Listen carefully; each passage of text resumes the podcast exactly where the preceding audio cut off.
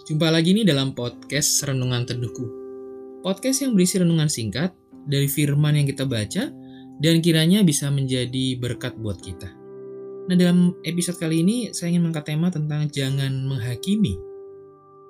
Nah, kita akan melihat dan membaca dari Roma pasal 2 ayat yang pertama. Karena itu, hai manusia, siapa pun juga engkau yang menghakimi orang lain, engkau sendiri tidak bebas dari salah. Sebab dalam menghakimi orang lain, engkau menghakimi dirimu sendiri. Karena engkau yang menghakimi orang lain melakukan hal-hal yang sama. Seorang hakim itu dalam sebuah pengadilan memang memiliki tugas untuk menghakimi dan memberikan putusan. Akan tetapi bagaimana jika seorang yang bukan hakim dan bukan juga dalam suatu pengadilan itu bertindak menghakimi orang lain? Inilah yang kemudian muncul istilah main hakim sendiri Padahal dia nggak punya hak tersebut. Peringatan yang ditulis oleh Rasul Paulus sangat jelas, bahkan tegas, yaitu sebagai manusia, siapa pun kita, jangan sampai kita menghakimi sama kita. Orang yang sering menghakimi orang lain tanpa sadar sebenarnya menganggap dirinya lebih benar dan lebih baik dibandingkan orang yang dihakiminya. Padahal belum tentu toh dirinya sendiri hidup lebih benar dibandingkan orang lain.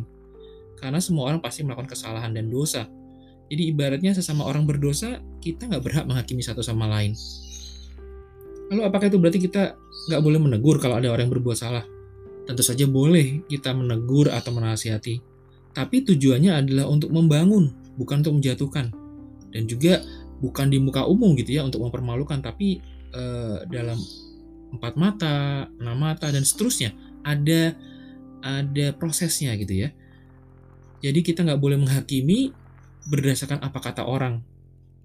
Mari kita menyadari bahwa seperti orang lain, kita pun gak lepas dari kesalahan maupun dari dosa kita. Oleh karenanya bukan hak kita untuk menghakimi sama kita, tapi ingatkan dan doakan orang tersebut. Karena itu bagian kita.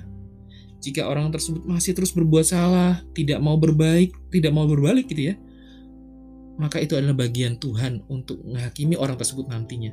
Karena seperti firman katakan, pembalasan itu adalah hak Tuhan. Jadi, jangan menghakimi, karena kita pun nanti akan dihakimi. Demikian renungan pada episode kali ini, kiranya jadi berkat buat kita. Tuhan memberkati.